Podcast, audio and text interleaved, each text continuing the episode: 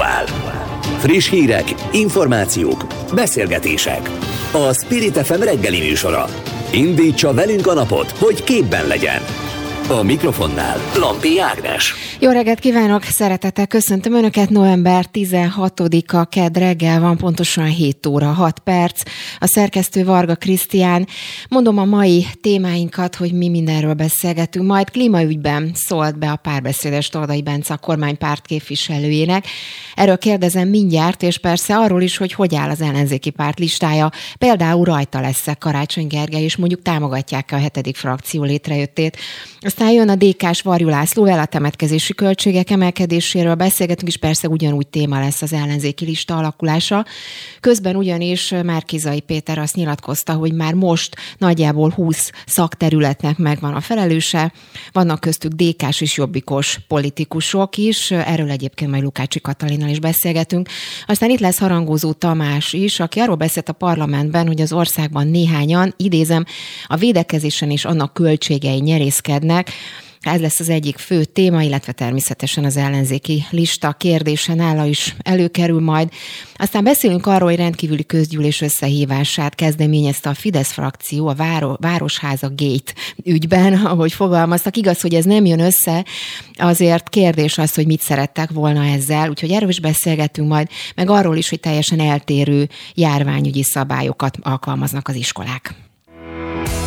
Spirit FM 92.9 A nagyváros hangja. Megtennék, hogy a barnára rothat narancsot nem hazudják zöldnek? A párbeszédes Tordai Bence azután fakadt ki a parlamentben, hogy szerintem nem elég a magyar kormány által vállalt kibocsátás csökkentés. Sanda Tamás azzal vágott vissza, hogy a képviselő, idézem, csak beszél, dumál és Facebook posztokat gyárt. Tordai Bence a vonalban. Így van, jó reggelt kívánok! Jó reggelt kívánok! Hát elég erős volt ez a visszavágás már, mint Sanda Tamás részéről, meg ugye azt is hozzátette, hogy már ahhoz képest, hogy csak ön dumál, és nem is szavazta meg például a klímavédelmi törvényt sem, és hogy a párbeszéd főpolgármesterének ígéretei a klímavédelem területén csak üres lufik. Szóval mit szól ehhez a válaszhoz? Mennyire elégedett ezzel a válaszsal? Hát nagyon jól mulattam rajta, vagy mulattam volna, hogyha nem lenne véresen komoly a téma. Ugye arról a klímatörvényről beszél, amelyet eh, én nyújtottam be, mi dolgoztunk ki a párbeszéd szakértőivel, és amit a Fidesz teljesen kivelezett, eh, megcsúfolt és ilyen módon terjesztett szavazásra az országgyűlés elé. Valóban ezt a klímatörvényt nem tudtuk megszavazni, sőt az alkotmánybíróságra vittük a többi ellenzéki képviselőtársammal együtt, hogy eh, megtámadjuk az elégtelen célkitűzései miatt, mert egyszerűen szembe megy még az alaptörvénynek is, az alapelveivel, az alapvető emberi jogainkkal, hogy ennyire figyelmen kívül hagyja a kormány azt, hogy milyen helyzetben vagyunk, mi az az ökológia és klímaválság, ami gyakorlatilag a létfeltételeinket fenyegeti már a következő években is. Úgyhogy eh, hát Sanda Tamás, hogyha azt mondja, hogy én nem teszek semmit, az egy elég mulatságos dolog, ha szerinte az a cselekvés kizárólag, hogy valaki megszavazza a Fidesz nonsens törvényjavaslatait, akkor nagyon el van tájolva.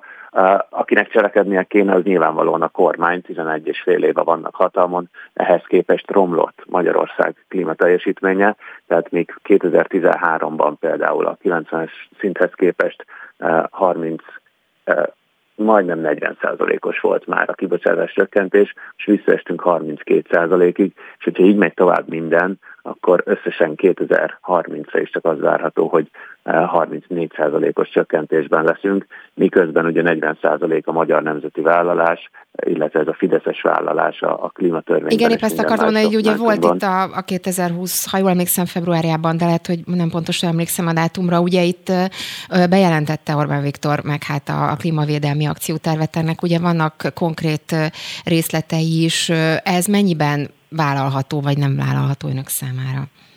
Hát édeskedés, tehát még egyszer már a célkitűzés sem vállalható, hiszen az uniós közös cél 55 százalék, ezzel is elégedetlenek egyébként a, a klímaaktivisták és azok a tudósok, akik azt mondják, hogy ha másfél fok környékén akarjuk tartani a felmelegedést, akkor akkor 60-65 százalékot kéne elérnünk 2030-ra. Most ehhez képest eh, érdemes nézni az uniós 55 százalékot, ahhoz képest a magyar 40%-ot, és ahhoz képest a 34%-osnak kinéző valóságot. Tehát az látszik, hogy a kormányváltás után a legnagyobb meló, a legnehezebb feladat az a következő nyolc mm. évben ennek a klímaválságnak a kezelése. Ha már a, korm- ha már a kormányváltást említette, akkor azért ahhoz még meg kell nyerni a választást, és ugye most sokan várják már, meg az előbb a bevezetőben is említettem, hogy várják már a közös ellenzéki listát. Itt már Kizai Péter azt mondta minap, hogy már legalább 20 területnek megvan a felelőse, itt biztos találkozott a nevekkel, itt ugye vannak DK-s politikusok, jobbikos politikusok is benne. Szóval hogy áll a,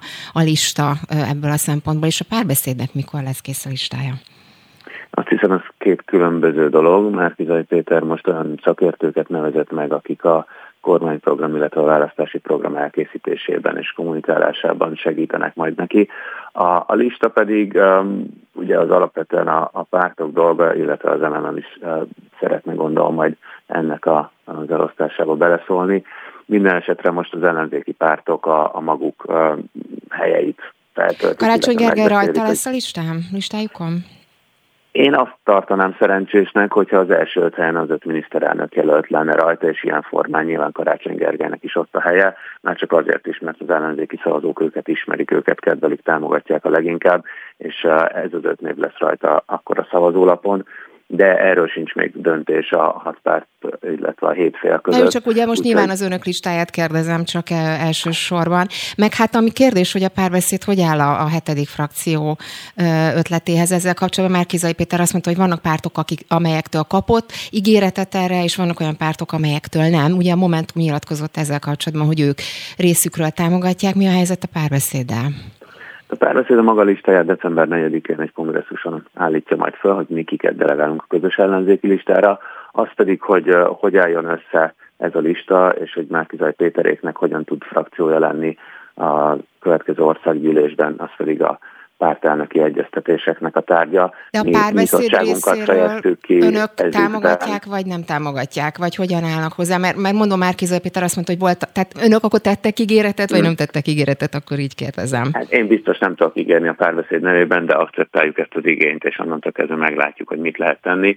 Hát például Márkizaj Péter a jelenlegi befogadó nyilatkozata szerint éppen a párbeszéd frakcióba ülne be, tehát mi például azzal biztos tudjuk segíteni egy MMM vagy UVM DNP, vagy nem is tudom milyen frakció felállását, hogy elengedjük már Kizaj Pétert, és ezzel, ezzel adózunk akkor egy mandátummal az MMM frakció létrejöttének. Nyilvánvalóan van együttműködési készség és kompromisszumkészség. Mikorra lesz, meg van erre bármilyen dátum? céldátum, amikor szeretnének magunk elé határidőt, de hát jövő év elején már elkezdődik a hivatalos választási kampány is, úgyhogy nyilvánvalóan nincs sok időnk erre, de ezt alapvetően zárt ajtók mögött kell megbeszélni. Szerintem ezek a kérdések kevésbé foglalkoztatják a választókat, a sokkal inkább, hogy mi lesz az a program, amivel közösen nekivágunk a választásnak. Köszönöm szépen Tordai Bencével beszélgettem. Szép napot önnek, viszontlátásra minden jót! Szép napot, viszontlátásra! Spirit FM 92.9 A nagyváros hangja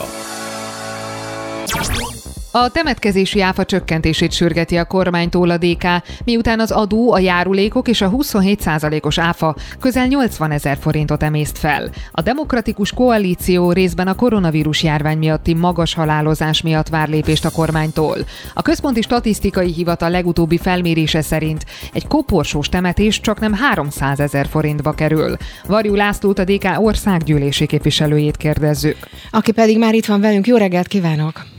Jó reggelt kívánok, üdvözlöm Önöket! Ugye azt a választ kapta Tálai Andrástól, a pénzügyminisztérium parlamenti államtitkáráról beszélünk, ugye azt mondta, hogy nem hiszi, hogy a temetkezés költségeinek az emelkedésére az lenne a válasz, hogy csökkentsék az áfát, mert hogy az áfa csökkentéssel ugye azok járnának jól, akik a minőségi szolgáltatásokat veszik igénybe, és nagyobb összeget fizetnek. Mennyire megnyugtató ez a válasz?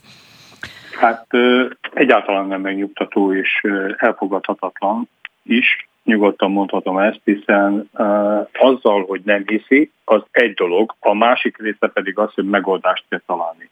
A mi számításaink szerint még egy kicsit rosszabb a helyzet, mert 370 ezer, 360 ezer forintba kerül az átlag uh, temetés, és bizony-bizony ez rettentően megterheli a családokat, akár tetszik nekünk ez, akár nem. De az igazi probléma, amiért a kérdést én föltettem, a nagyságrenden túl, az az, hogy a kormány hozott egy törvényt, amelyben e, moratóriumot szabott, hogy nem szabad emelni az árakat a szolgáltatóknál, eközben a Nemzeti Örökségi Intézet pedig emeli az árakat. Sőt, szeptemberben hozott egy korma, a kormány egy olyan törvényt, illetve szabályt, ami szerint vannak bizonyos szolgáltatók, akik meg emelhetik az árakat. És erre a kérdésre pedig az államtitkár úr egyáltalán nem válaszolt.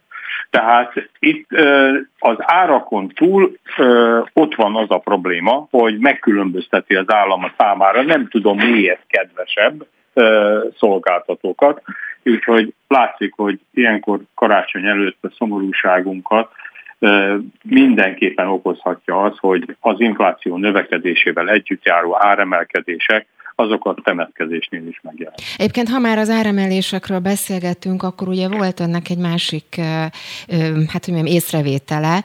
Ugye itt a MOL papírokra gondolok, amelyekkel kapcsolatban ön beszélt, illetve most a, a benzin árakkal kapcsolatban. Ugye úgy fogalmazott, hogy az árplafon kapcsán ön úgy tudja, hogy a MOL egyik vezetője hatóságjár bejelentése előtt részvényeket adott el 200 millió forint értékben, és ugye azt is hozzátett, hogy feltételező, hogy a kormánytagok jár játszhattak a molpapírok gyengülésére. Tegyük már helyre ezt, itt mennyire konkrétak ezek az információk, szóval, hogy kiről, kiről beszélt, aki részvényeket adott el? Hát akiről ott szó esett, akiről a sajtóban is, vagy mondhatnám úgy, hogy köztudomású, az a molnak a vezérigazgatója, aki ezt a, a dolgot megcsinálta, és közvetlenül az értéke, a közvetlenül a bejelentés előtt értékesítette a MOL papírjait ha jól emlékszem, 75 millió forint értékben. Ön 200 ha milliót ezt, mondott itt, a 200 millió jelent meg. Igen, igen, csak ugye, hogyha eközben drágább áron a bejelentés előtt értékesítette, majd utána ezt gyakorlatilag miután a bejelentés után törvényszerűen annak lejjebb esett az ára, visszavásárolta olcsóbban, akkor egy olyan 18-20 millió forintot rögtön keresett rajta három nap alatt két telefonnal. Uh-huh. Tehát ez olyan uh, cselekedet, amit a törvény ráadásul szigorúan tilt, mert ez benfentes kereskedelem, magyarul arról szól a történet, hogy van információm arról, hogy holnap mi fog történni, tehát én kivételezett helyzetben vagyok, ezt meg tudom csinálni. Tesz feljelentést esetleg az ügyben? Először most kérdést teszek fel a kormánytagok felé, hogy ha ők erről tudtak, akkor hányan vannak még, akik ugyanezt megcsinálták, akik ilyen módon nyerészkedtek a MOL papírokkal, vagy önmagában a bejelentésen való ismerettel és tudással, és akkor amikor ez megvan, akkor megtörténik a feljelentés. Ja, mert ezek szerint ön azt, ugye azt is mondta, hogy azt feltételező, hogy más kormánytagok, vagy kormánytagok is játszhattak hát, ezzel, a, ezzel mondom, az Mondok egy példát, Igen. és ma meg fogom kérdezni a pénzügyminiszter urat is. Ma a Költségvetési Bizottsági Ülés lesz, pénzügyminiszter úr meghallgatásra jön, meg fogom tőle kérdezni. Uh-huh. Na akkor egy picit politikáról is beszéljünk, hogy hogy áll az ellenzéki lista. Sokakat érdekel már ez a történet. Ugye az előbb említettem, hogy Márkizai Péter már korábban bejelentette, hogy, hogy vannak olyan szakterületek, amelyeknek már megvan a felelőse, ugye egy dékás politikus is szóba került Komáromi Zoltán személyében. Önök tudnak erről, vagy folynak az egyeztetések, és mit lehet erről tudni? Én azt remélem, hogy azok a szakemberek, akik Márkizai Péter és az ellenzék közös csapatában részt vesznek, azok hamarosan e, ilyen módon napvilágra kerülnek. Örülök neki, hogy ez működik. Komáromi Zoltán felkéréséről én tudok, ismertem a helyzetet, de én úgy tudom, hogy Zoltán nem vállalta ezt, de ez most ebből a szempontból indiferens. A lényeg az, Hát abból a hogy... szempontból nem indiferens, hogyha, mert ugye ezt bejelentette már Kizai Péter, hogy ön, ön úgy tudja, hogy ezt nem vállalta, az egy, azért de, ez egy másik helyzet. Szerintem ez bízzuk ő rájuk. A legfontosabb az, hogy itt az elő, sikeres előválasztás után egy ilyen sikeres csapatépítésen essünk túl, ez legyen meg. Ennek első számú felelőse természetesen Márkizai Péter, és őt támogatni, segíteni fogjuk mindenben, ami ahhoz vezet, hogy az Orbán rendszert le tudjuk váltani. Tehát akkor abban is segítik, hogy mondjuk a hetedik frakció elképzelését támogatják? Itt nagyon sokan várják a DK-nak a reakcióját erre. Ugye azt mondta már Kizai Péter, hogy van olyan párt, amelytől már kapott erre ígéretet. Önöktől kapott, már mint a DK-től?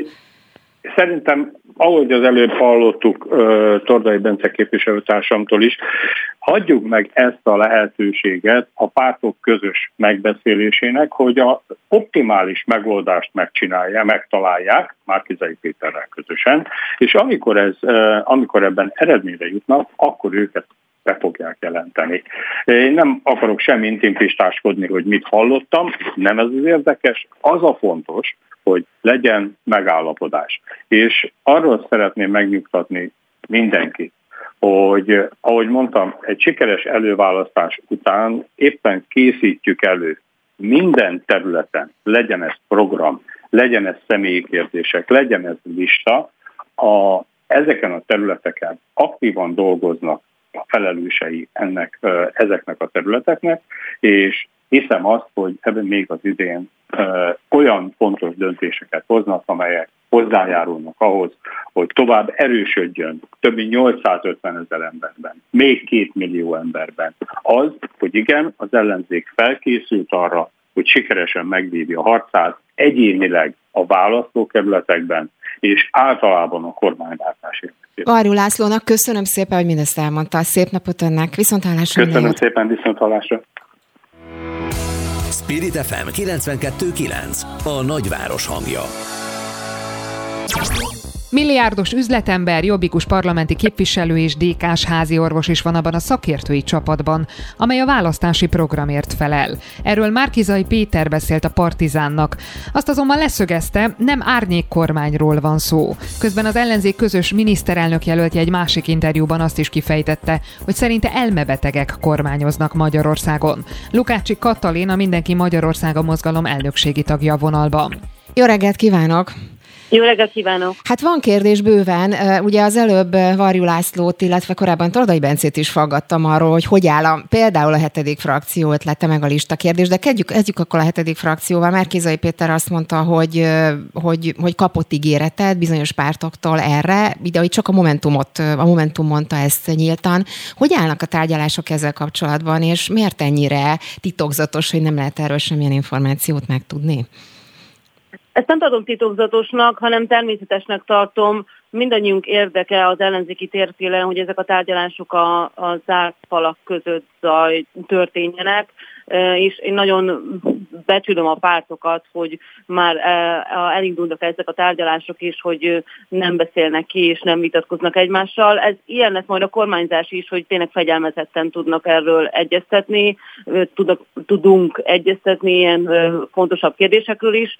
Viszont fontosnak tartom leszögezni azt, hogy bár nem fogadta még egyenlőre el azt az országgyűlés, azt a házszabály módosítót, de könnyen lehet, hogy még beterjesztik, hogy nem lehet majd csak úgy frakciót alapítani a Fidesz akarata szerint, akik egy listán jutottak be. Tehát, hogy az a legfontosabb, nem a hetedik vagy bárhány frakcióról kell nekünk tárgyalni, hanem meg kell nyernünk a választást, mert akkor legbiztosabb az, hogy olyan házszabálya lesz az országgyűlésnek, amely szerint bárhány frakciót is hozhat létre majd az ellenzék. Tehát hogy ez a legfontosabb. Persze ez érthető, csak nyilván a választók szeretnék tudni, gondolok itt DK-s választókra, momentumos választókra, jobbikos választókra, hogy mégis hogyan alakul ez a helyzet ilyen szempontból. Ráadásul épp az előbb említette Varjú László, hogy Komárom, úgy, úgy tudja, hogy Komáromi Zoltán nincs benne ebbe a csapatba, mert nem fogadta el a felkérést. Ezt meg tudja erősíteni? Ebben nem tudok állást foglalni, én Márkizai Péter szavaira tudok hagyatkozni, amit közzétett, ők, e, ebben ők állapodtak meg, viszont fontosnak tartom leszögezni, ahogy Márkizai Péter is elmondta, hogy ez nem jelent semmilyen elköteleződést, akár szervezeti, akár bármilyen tagsági kérdést, hanem ez csak szakértői tanácsadás. Tehát, hogy azzal, hogy akár Steinmetz Ádám vagy Komáromi Zoltán részt vesz, vagy nem vesz részt ebben a, az útkeresésben, az nem jelent se, hogy akkor Márkizai Péterhez lojálisabbak volnának, mint a pártjukhoz, tehát véletlenül sem erről van szó, hanem csak tanácsokat ad Komáromi Zoltántól, Steinmetz Ádámtól, vagy ahogy említette is Márkizai Péter, Bot Péter Ákostól már korábban is kért szakértői véleményeket, a legértékesebb meglátásokat keresi meg ahhoz, hogy az ő szakértői programját megalkothassa, tehát teljesen természetes, hogy akikkel már eddig is értekezett, akkor most is megkérdezte és megkérdezi a véleményét. Mi a helyzet a támogatókkal? Ugye egy Bige Lászlót ö, emlegették, ugye ő mondta azt, hogy támogatja Márkizai Péter. Bolyár Gábor ö, jelentette be szintén, vannak esetleg új nevek? Vannak természetesen emberek, akik jelentkeznek, mert szeretnék a Szabad Magyarország felállítását vagy újraállítását támogatni. Attól még, hogy egyes vállalkozók már mondták, hogy akár nyitottak a támogatásra, nyilván ez nem feltétlenül jelenti azt, hogy ez már ténylegessé is változott a Márkizai Péter erről ugye azt mondta, hogy ő akár Orbán Viktortól is fogadná el támogatást. Nyilván ő még nem kopogtatott az ajtón, hogy donorunk Az meglepne lenne. azért szerintem sokakat. Valóban. Így el. Igen, de hogy sokan nyilván jelentkeznek, és mi mindent elfogadunk, törekszünk természetesen teljes átláthatóságra, nyilván azt is elfogadjuk, hogyha valaki anonim módon szeretne minket támogatni, de hogy a kék szalagot mi ezt komolyan gondoljuk, hogy egy tiszta, átlátható közértet akarunk teremteni, és a kampányunkat is így akarjuk lefolytatni. Egyébként, ha már átlátható közélet, meg tiszta közélet, most sokan felkapták a fejüket erre a bizonyos idiótázásra, ugye Kövér László, illetve Márkizai Péter fogalmazott így, már, vagy ugye Kövér László kezdte, aztán ugye Márkizai Péter is így reagált, hogy idiótázott. Mennyire segít abban, hogy mondjuk akár a választásokhoz meghozza az emberek kedvét, és egyáltalán a közbeszéd színvonala esetében hogy lehet így mondjuk akkor ezt megalkotni, hogy hogy lehet így egymással beszélni? Um, pont nemrég egy hete beszélgettünk önnel a rádióban a békés közéletet előirányozó szemlélekes petícióról. Igen, én ezt aláírtam, és ezt komolyan gondolom. Ugyanakkor azért fontosnak tartom leszögezni, hogy a Kövér László kvázi visszaeső bűnöző ebben az esetben, hiszen effektíve hazaárulózásról is beszélt már 2000 Na de ez feljogosítja mondjuk már Kizaj ebben... Pétert, hogy idiótázással válaszoljon vissza? É, igazából, de, ha gyorsan megtalálom, pontosan fogalmazzak, hogy mit is mondott Kövér László, tehát hogy ő azt mondta, hogy tragédia történt néhányszor, mikor effektíve elmebajosok kerültek az ország vezető pozícióiba. És nagyon sok ismerősöm, közéleti szereplő a közösségi médiában megosztotta ezt a mondatot, hogy Kövér László ezt mondta, és mindenki az, azzal a sugallattal, hogy hát eléggé vaskos ítéletet fogalmazott meg önmaga ellen Kövér László. Nyilván Kövér László nem önmaga ellen fogalmazta meg, hanem Mászizaj Péterre akarta érteni, vagy akár az A kérdés továbbra is az, hogy akkor így kell rá reagálni? Uh, nem azt mondom, hogy így kell reagálni, de ez egy természetes reakció volt Márkizai Péter részéről, hogy hát ez visszavethet, visszaüthet Kövér Lászlónak, és én, azt, én arra bátorítom a politikusokat, de Kövér Lászlót is, hogy csak abban a felelősség tudatában nevezzen bárkit is elmebajosnak, hogyha ő rá ez a nem betülhet. Tehát hiteltelen az, hogy erkölcsileg elítélhető kormányzás után ő akar erkölcsileg ítélkezni. Ez sehova nem vezet, én ezt elfogadom. Márkizai Péter ilyen szempontból egy tükröt tartott, nem ő nevezte igazából Elme Bajosnak Kövér mhm. Lászlót, hanem ő, ma, ő állított egy olyan kijelentést, ami visszavetülhet rá. Köszönöm szépen Lukácsi Katalinak, hogy mindezt elmondta. Szép napot önnek, minden jót kívánok, viszontlátásra! Viszontlátásra! Aktuál. Friss hírek, információk, beszélgetések. A Spirit FM reggeli műsora. Indítsa velünk a napot, hogy képben legyen. A mikrofonnál Lampi Ágnes. Vannak néhányan, akik a védekezésen és annak költségein nyerészkednek. Ezt az MSP és harangozó Tamás vetette a kormány szemére a parlamentben. A sokat vitatott lélegeztetőgépek beszerzésén túl a politikus egy 3 milliárd forintos Covid-teszt beszerzést hozott fel példának. Rétvári Bence az EMI államtitkára azt hangsúlyozta, a baloldal csak az anyagiasságot tartja fontosnak. Harangozó Tamást, az MSP politikusát kérdezzük. Így van, már itt van velünk a vonalban. Jó reggelt kívánok! Jó reggelt kívánok! Ugye azt is hozzátette mindenhez Rétvári Bence, hogy ha emberéleteket kell megmenteni, akkor akár a világ legtávolabbi országába is elmegy a kormány, és bármennyiért megveszi a készfertőtlenítőt, maszkot, teszteket, lélegeztető gépet, tehát hogy itt nem lenne szabad ugye csak az anyagiakkal foglalkozni, ahogy a baloldal teszi, ugye ez volt a válasz. Mit szól ehhez? Mit mondhatott volna ez a jó ember? Mondja meg nekem, mit mondhatott volna? Aki viszont kevesen voltunk az ülésteremben, aki ott volt és látta, hogy a Egyébként Maroknyi Fideszes államtitkár és képviselő, aki a teremben volt, hogy sütötte le a szemét, amíg a napirend előtti felszólásomat végigmondtam, az pontosan tudja, hogy nem volt más választása jelenlegi politikai kurzust mindenben kiszolgáló államtitkárnak, hogy mint hogy ezeket a hülyeségeket összehordja. Az a helyzet, hogy amiket konkrét példákat elmondtam, azt mutatja nagyon világosan, hogy amíg emberek ezrei, orvosok, ápolók, szociális munkások, katonák, rendőrök küzdöttek, meg küzdenek a mai napig is. Túlórában nem pihenve a honfitársaik életére, addig néhány fideszes potentát szerencselovag, vagy az én véleményem szerint egyszerű gazember azon ügyködött, meg ügyködik, hogy hogyan szedje meg magát ebből a egyébként rendkívül tragikus helyzetből, ezért is volt a napirend előttimnek a címe a halál vámszedői. Uh-huh. Én két ügyet mutattam be, de hát ez csak a jéghegy csúcsa, nyilván egy 5 perces napirend előttében nem nagyon fér bele még a töredéke sem. Az egyik az a ön által is már említett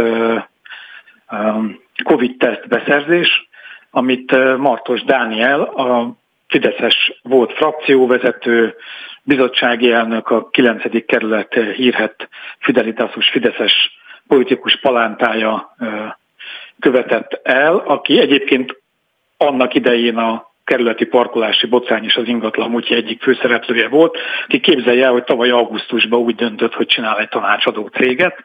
Tudják, akkor volt, amikor éppen tömegesen mentek tönkre a cégek, meg kerültek utcára az emberek, majd novemberben a magyar állam kötött vele egy szerződést 3,2 milliárd forintért, ki mástól vehetett volna a magyar állam Covid-tesztet, mint ettől a fiatalembertől, és hogyha az embernek nem lett volna elég gyanús a dolog, akkor azt hiszem, hogy világossá tette, hogy miről szólt ez az ügy, hiszen idén februárban ezt a céget gyorsan átiratta egy rakacai, Borsód megyei fiatalember nevére, akit ma a mai napokban a NAV kerget, ezt a fiatal embert, akiről annyit lehet tudni, hogy az általa bejelentett lakcímen bizony ő nem lakik, és a saját családja is annyit mond, hogy hát ez a 20 éves fiú, ez még életében nem nagyon csinált semmi jót, úgyhogy nem hiszik, hogy ő lenne ennek a cégnek a tulajdonosa.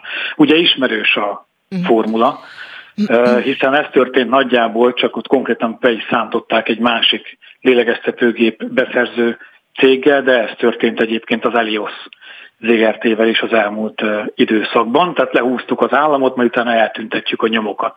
A másik egészen elképesztő történet, amit végigbe is mutattam számokkal, az a 16.800 lélegeztetőgép beszerzésének ugyancsak egy töredéke, hiszen ezer gépet szerzett be ez a cég, amelyiknek a sorsát bemutattam az elmúlt évben.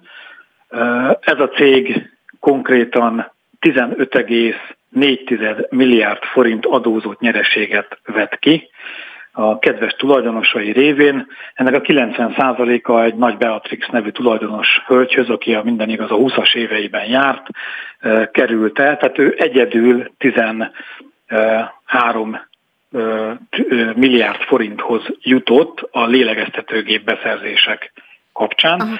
A cég másik felén keresztül pedig egyébként meg rajta keresztül is egész Orbán Viktorig élnek a kapcsolati hálók. Miért vérlázító azon túlmenően... Bocsánat, csak hogy érti, hogy Orbán Viktorig érnek a, a, a, a háló? Vagy hogy, hogy, tehát hogy, hogyan, hogyan ér el ez Orbán Viktorig? Konkrétan Nagy Beatrixnak a sajtó kiderítette azt a részét a kapcsolatrendszernek az ő édesanyján keresztül Orbán Viktor főtanácsadója külügyi főtanácsadója egyébként ezer szállal kötődnek egymáshoz. Tehát nem valamilyen véletlenszerű kiválasztásnak tűnik ez a dolog, és hogyha valaki majd egyszer veszi a fáradtságot és visszanézi, hogy mondjuk ennek a cégnek, amiről most beszélek, hogyan történt meg a közgyűlése ugyanaz nap, amikor az állam meg is ajándékozta ezzel a beszerzéssel, akkor a kép azt hiszem, hogy egyértelműen összeáll. A cég másik tulajdonos, ez a Silk Road Found ZRT, nél pedig csak nagyon röviden mondom, egy szeverényi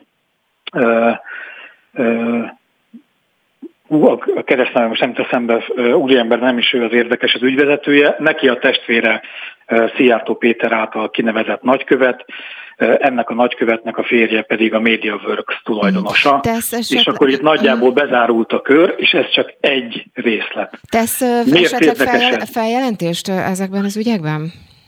Tettek egy csomóan feljelentést uh-huh. ebben az ügyben. Szerintem ezeket az álkérdéseket most már engedjük el. Ez a kormány ezekkel a beszerzésekkel, ez a rendőrség és ez az ügyészség nyilvánvalóan nem foglalkozik kizárólag a kormányváltás után lehetnek ezeknek az ügyeknek utána járni. Ez az én véleményem, ezt fogadja el tőlem.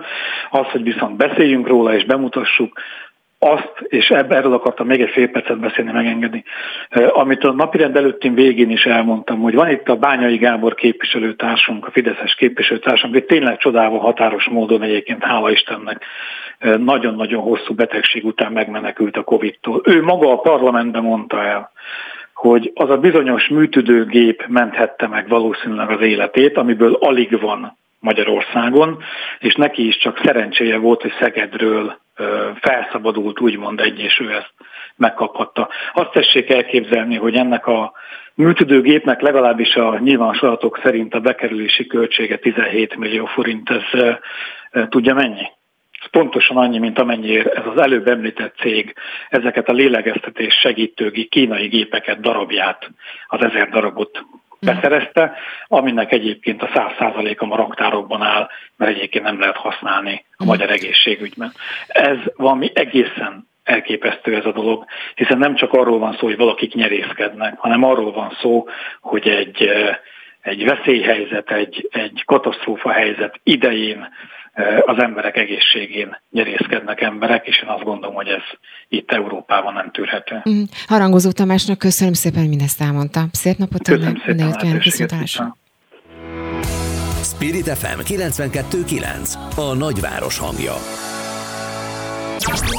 Rendkívüli közgyűlést kezdeményez a fővárosi Fidesz a Városháza ügyben, ahol a frakcióvezető Láng Zsolt vizsgálóbizottság felállítását javasolná. Nem sokkal később a főpolgármesteri hivatal közölte, elkésett a Fidesz, így nem lesz rendkívüli közgyűlés. Hogy a Fidesznek érdemese még ezzel tematizálni a közéletet, arról Nagy Ervint, a 21. század intézet elemzőjét kérdezzük. Jó reggelt kívánok! Jó reggelt kívánok, köszöntöm Igen, a hallgatókat. Kezdjük már akkor ott tényleg, amit az előbb el is hangzott, hogy ugye már biztos, hogy nem lesz közgyűlés, majd ugye legközelebb jövő héten lesz normál menetrendben megtartott közgyűlés. Ennek a bizonyos rendkívüli közgyűlésnek mi lett volna az értelme, ha mégis mégül összejött volna, hogy így pár nappal hamarabb lehetett volna róla beszélni?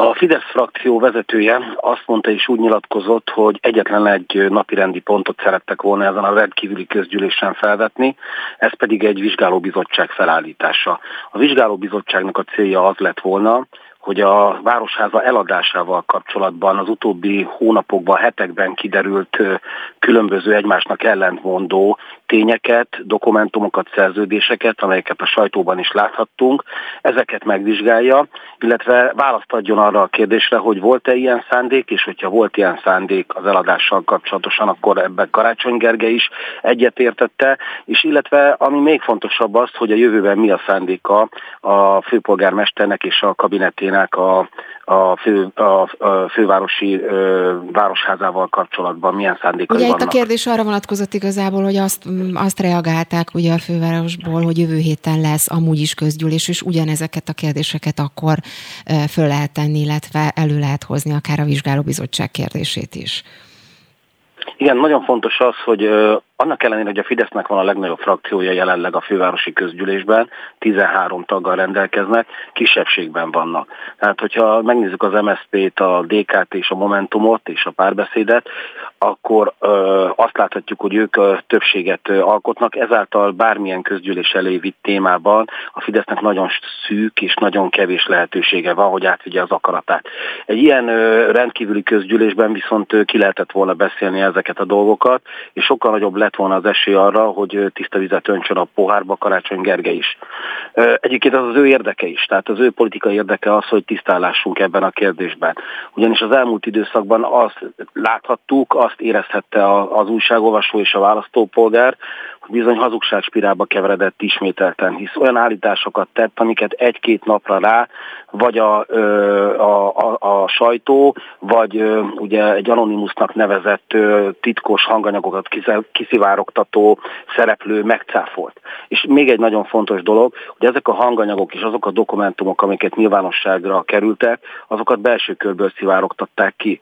Tehát a hanganyagok, amiket hallhattunk, azok olyan belső körös beszélgetések voltak, ahol Karácsony Gergelynek a szövetségesei, alkalmazottjai vagy támogatói voltak. Tehát ez felveti mindenképpen azt a kérdést, hogy kinek volt érdeke az, hogy egyáltalán ez a téma most meghatározza a fővárosnak egyébként a két, politikáját. két dolog igen ehhez, hogy Karácsony Gergely egyébként reagált már ezekre, amiket most ön említett. Ugye azt mondta, vagy azt arról beszélt a sajtótájékoztatójan, hogy a Városházának az úgymond el nem adása csak egy kreált történet, mert hogy nem történt egyébként károkozást, és hogy bűncselekmény szerint ugye csak azt követett el, aki ezt a bizonyos beszélgetést rögzítette. A fővárosi vagyonkezelő vezérigazgatója Barcs Balázsról van szó. Úgy fogalmazott a főpolgármester, hogy mondott ugyan egy-két szerencsétlen dolgot, de őt sem informálisan, sem formálisan nem biztatták az eladásra, és hogy tulajdonképpen itt tényleg csak a, a közben, kampány üzemmódról van szó, mert hogy habosítanak egy nem létező történetet, és hogy arra készült a Fidesz, ugye, hogy ő lesz Orbán Viktornak a kihívója, ügyeket kell majd kreálni ellene, és amíg nem készülnek el ezek a bizonyos ügyek Márkizai Péter ellen, addig, addig is bedobták ezt a történetet. Ezt hogy látja? Hogyha így is van, akkor is elem érdeke lenne a főpolgármesternek az, hogy kivizsgálják azt, hogy ki volt az, aki ezeket az anyagokat kiszivárogtatta. Ki volt az, aki a szerződéseket átadta az index.hu-nak. Tehát itt nem annyira a Fidesz látom ebben uh, kezdeményezőnek, hanem inkább az ő környezetéből valakit, amennyiben ő áldozat ennek a történetnek. De ami szerintem sokkal fontosabb, hogy megint egy olyan helyzetbe került a főpolgármester, hogy mondott valamit, ami a másod, másik nap bárki a sajtóban megcáfolt. Tehát, hogy a választópolgárnak az a véleménye, az az érzése alakul ki, hogy nincs egyenes válasz. Tehát, hogyha igaza is van Karácsony Gergelynek és egy lejárató kampányról van szó, akkor is sokkal egyszerűbb lett volna, sokkal gyorsabban le tudta volna zárni ezt a történetet, hogyha már az elején elmondja azt, hogy igen, volt ilyen ö, tanulmány, De lehet, hogy nem volt tudott ilyen szándék. róla, ugye ez egy másik kérdés. Most ebben ha meg nem tudott róla, bele... Igen. Igen, tehát igen, ez is egy olvasata a történetnek valóban, hogyha nem tudott róla, akkor viszont az annak veti fel, a, a, vagy azt a kérdést veti fel, hogy akkor miképpen tudja ő irányítani a kabinetét, miképpen irányítja a, az egész fővárosi ö, városházát. Tehát hogy történhet olyan dolog, hogy a fővárosnak a különböző alkalmazottjai ilyen tárgyalásokat visznek végbe úgy, hogy ő erről nem tud. Tehát akkor ez pedig azt veti fel, hogy valami nincs rendben, tehát hogy zűrzavar van a vezetésben. Engedje meg egy nagyon gyors kérdés, és egy gyors választ várnék még. Ugye itt az ideintézet szerint fejfej mellett áll ugye a kormány és az ellenzék most a jelenlegi helyzetben. Mondjuk ilyen ügyeken múlhat ön szerint a választás, vagy várhatunk még, hogy korábbi ügyek kerülnek majd elő? De a választás még nagyon messze van, de természetesen minden mindenre hatással van. Karácsony Gergely az összefogásnak a része, annak ellenére, hogy nem ő a miniszterelnök jelölt, végül is nem ő nyerte meg hát, a mert ugye erre számított a Fidesz, ugye ezt kommunikálták is. Igen, igen, de attól függetlenül egy pártvezető, tehát a hat párt közül ő az egyik pártnak a vezetője, tehát attól függetlenül ez a történet, amennyiben így folytatódik, és a botrány egyre szélesebb lesz, az az egész ellenzékre rá fog égni. Nagy Ervinnek köszönöm szépen, hogy mindezt elmondtam. Szép napot önnek. Köszönöm Viszontlátásra minden jót. Viszontlátásra. Spirit FM 92.9 a nagyváros hangja. Van, ahol az órák alatt is kötelező, máshol a szünetekben sem muszáj felvenni a maszkot. A járvány negyedik hulláma már itthon is érezhető, az iskolákban viszont továbbra is változó, hogy milyen járványügyi intézkedésekkel igyekeznek biztonságossá tenni az intézményeket. Nagy Erzsébet a PDS választmányának tagja a vonalban. Így van, jó reggelt kívánok!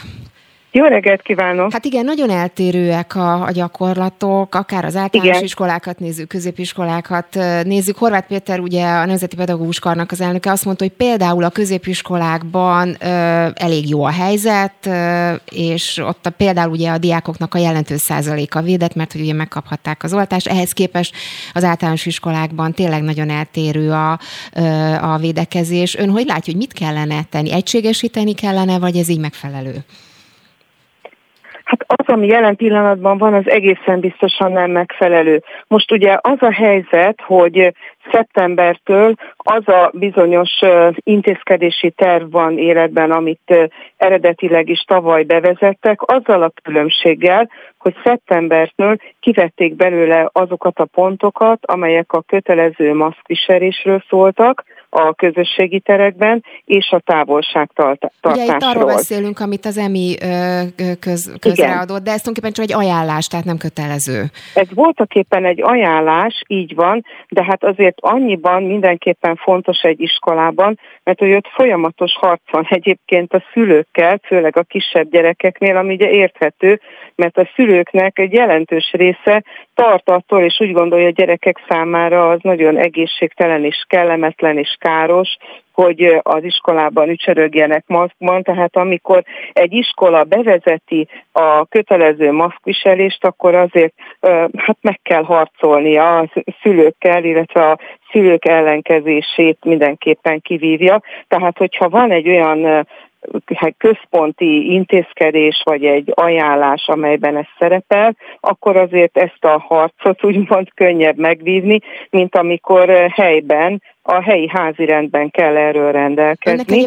És hát bizony kellene sajnos rendelkezni egyre inkább ott, ahol nagyon terjed a Én épp ezt akartam kérdezni, hogy egyre több hír érkezik arról, hogy Igen. osztályokat kell bezárni, tagozatokat Igen. kell bezárni. Önnek milyen információi vannak, akár általános, akár középiskoláktól?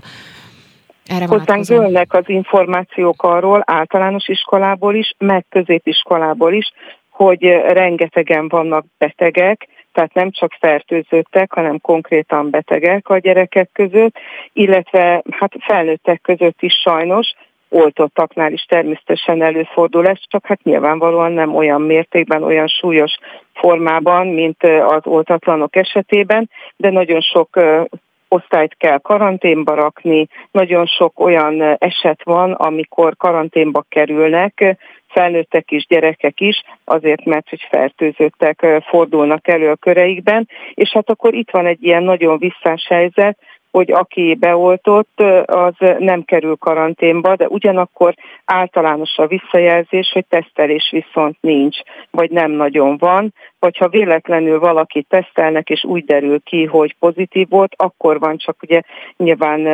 intézkedés, tehát járványügyi intézkedés, és nagyon sokan számolnak be arról, hogy vannak ezek az úgynevezett légúti betegségek, amire viszont semmiféle járványügyi intézkedés nincs, de joggal tartanak attól, hogy a háttérben akár Covid is lehet, és hát ez szabadon terjedhet, és szabadon fertőzhetnek azok, akik nem is tudnak róla, mit hogy megkapták a betegséget. bevezetni mondjuk az online oktatás jelenleg ezek alapján?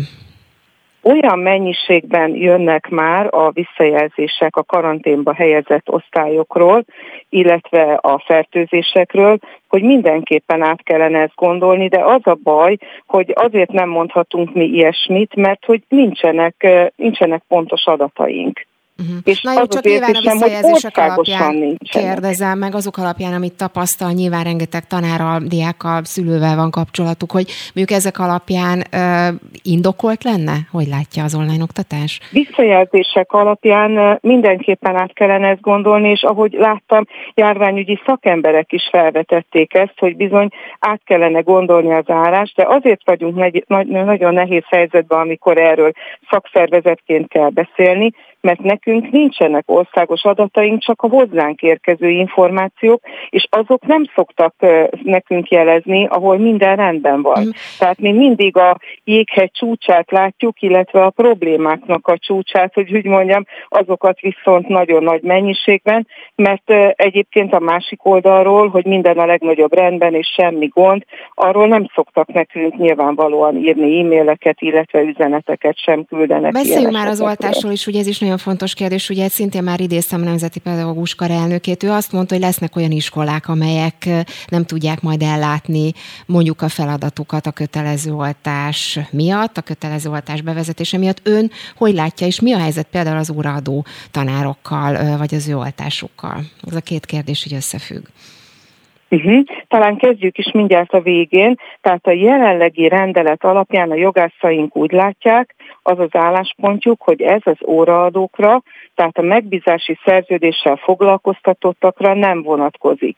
Annak ellenére sem, hogy Gulyás Gergő ezzel kapcsolatban másként nyilatkozott, igaz, hogy ő egy kicsit elkente azt a bizonyos nyilatkozatát, mert valami olyasmit mondott, hogy majd kiterjed a rendelkezés rájuk is, tehát azt azért ki lehet jelenteni, hogy jelen pillanatban az 599-es rendelet nem vonatkozik a megbízási szerződéssel foglalkoztatottakra. Az ő esetükben nem is lehet értelmezni a fizetés nélküli szabadságot, megbízási jogviszonyban ilyen szóba se kerülhet, és természetesen nem lehet a felmentés sem, tehát a jogviszony megszüntetés sem értelmezni. Tehát magyarán Úgy, nekik nem kötelező, de ugyanakkor... Nekik jelen pillanatban nem kötelező, mint ahogy nem kötelező azoknak sem, akik eh, bejárnak az intézményekbe, de más cégeknél alkalmazottak, ilyenek nagyon sok esetben, akik az étkeztetéssel foglalkoznak, illetve a takarítással. És mit gondol, Tehát, nem várható kiadja most... az ebédet,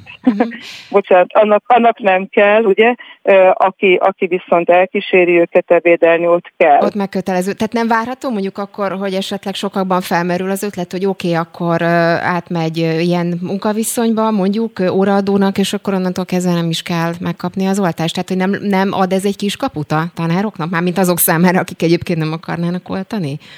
ugyanoda visszafoglalkoztatni nem lehet eh, megbízási szerződéssel, azt tiltja a jogszabály, hogy valakinek eh, ugyanarra a munkakörre ugyanazon munkahelyen megbízási jogviszonya, tehát polgári jogviszonya legyen ugyanarra a feladatra, ahol közalkalmazotti jogviszonya van, tehát ez ilyen szempontból nem megoldás, viszont az lehetséges, hogyha valakit elküldenek fizetés nélküli szabadságra, akkor ott fizetés nélküli szabadság alatt máshova elmehet dolgozni, és nagy valószínűséggel el is fog, hiszen a fizetés nélküli szabadság a lehető legrosszabb variáció bárkinek is, hiszen akkor még TB ellátása sincs.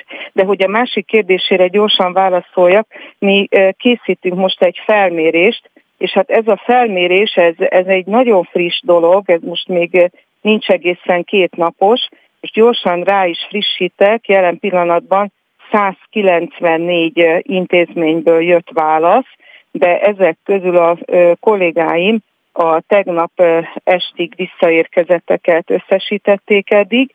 Azt kérdeztük meg intézményenként, tehát azt kértük, hogy intézményenként egy válasz érkezzen, és járjanak utána annak, hogy hányan vannak azok, akik kötelezően be kellene, hogy oltassák magukat, és abból hányan nem vállalják ezt, és tehát hangsúlyozom, hogy ezek nem a mai adatok, most már megduplázódott, csak nincs még összesítésünk reggelre, de ebből 6253 fő jött be eddig, akik kötelezően hát beoltatandók, és abból 1105-ről jelezték, hogy nem vállalja, ez nagyon magas, ez 17,6 százalék. Fú, és olyan be kell, hogy fejezzük.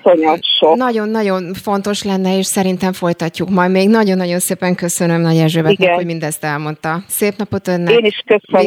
Viszonthálásra. Aktuál.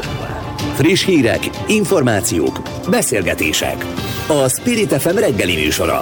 Indítsa velünk a napot, hogy képben legyen. A mikrofonnál Lampi Ágnes. Jó reggelt kívánok, köszöntöm Önöket, már is folytatjuk az aktuált, 8 óra 7 perc van. Beszélünk mindjárt arról, hogy hétfőtől a kormány befagyasztotta benzinárakat. Az első nap tapasztalatairól lesz szó mindjárt, aztán az élelmiszerárakról is beszélgettünk, mert hogy úgy tűnik, hogy nagyon komoly áremelkedések várhatóak sok termék esetében, itt elsősorban a világpiaci árak alakulása miatt. Szigorú kiárási korlátozásokat vezetnek be Ausztriában azok számára, akik nem vették fel a koronavírus elleni oltást, ugye ezt jelentette be az osztrák kancellár, hogy ez mit jelent a gyakorlatban, és persze főleg, hogy hogy fogadta mindezt a lakosság, arról is szó lesz.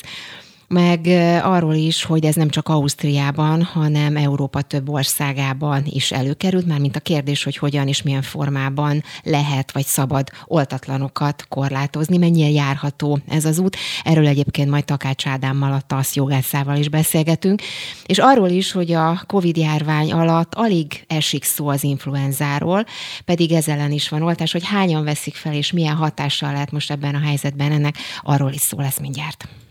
Üzleti szektor. A Spirit FM reggeli műsorának gazdasági percei. Üzleti információk, ingatlanpiaci adatok, pályázati lehetőségek, gazdasági hírek. Minden, ami anyagilag fontos lehet. A független kis benzinkutakat veszélyezteti leginkább a benzinárak befagyasztása, legalábbis a Magyar Ásványolaj Szövetség szerint. Mint ismert, hétfőtől 480 forintban maximalizálta a kormány a 95-ös benzin és a gázolajárát. A szabályszegű benzinkutak akár milliós bírságot is kaphatnak. Hogy mik az első nap tapasztalatai, és hogy megjelenhetnek-e Magyarországon a benzinturisták, arról Grádottót, a Magyar Ásványolaj Szövetség főtitkárát kérdezzük aki pedig már itt van a telefonban. Jó reggelt kívánok! Kezdj csókolom. Hát tényleg nagyon sok kérdés van itt az első nap után. Ugye itt, ha azt nézzük, az volt a visszajelzés, hogy egyelőre nem nagyon alakultak ki tumultuózus jelenetek a benzinkutaknál. Mik a visszajelzések az első nap után? Miket tapasztaltak? Tudom az elhangzottakat. Ténylegesen nincsen felvásárlási láz, azt érezni lehetett, hogy a jogszabály megjelenését követően, főleg a hétvégén, szombat, vasárnap már jóval kevesebben voltak a kutaknál, teljesen természetes volt, hogy aki megtett, az már megvárta a hétfőt, de annak ellenére, hogy jelentősen, közel átlagosan 30 forinttal csökkent az üzemanyag ára, tehát az alapbenzin 95-ös oktánszámú motorbenzin, illetve az alap gázolaj hatósági árának bevezetésével. Ennek ellenére azért tumultus vagy komolyabb problémát tömeges... Tömegjelenetek nem voltak. Nem, Ezek nem, szerint. Voltak. Viszont Én ugye az érdekes, hogy a, ugye a kormány csak a fogyasztójárakat fogyasztotta be, vagyis a kiskereskedelmi áraknál ugye van egy felső határ, ezt ugye erről beszélünk most, a benzikutak ezeket ugye 480 forintért árulhatják, de nincs felső határ, hogy mennyiért veszik a kutak, mármint a kiskereskedők a benzint és a gázolajat, tehát hogy mennyiért adják nekik a nagykereskedők, mennyi a nagykereskedelmi ár, már pedig úgy tűnik, hogy ugye tovább emelkedik a benzin benzinára. Itt mi a helyzet ilyen értelemben a, a kutak? Hogy tudják ezt megoldani, ezt a helyzetet?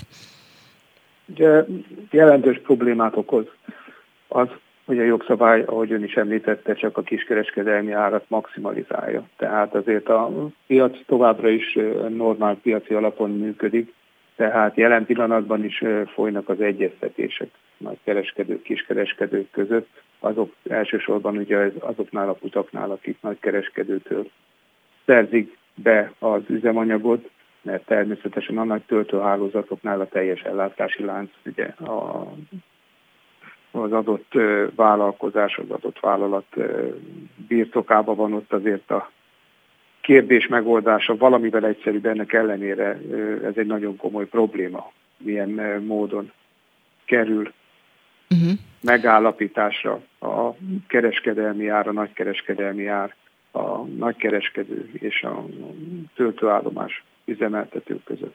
Ugye itt arról is szó volt, hogy ha ráfizetés lenne, a ráfizetés ellenére a kutak nem zárhatnak be, meg nem rövidíthetik a nyitvatartásukat, de az állam más szolgáltatót jelölhet ki az üzemeltetésre.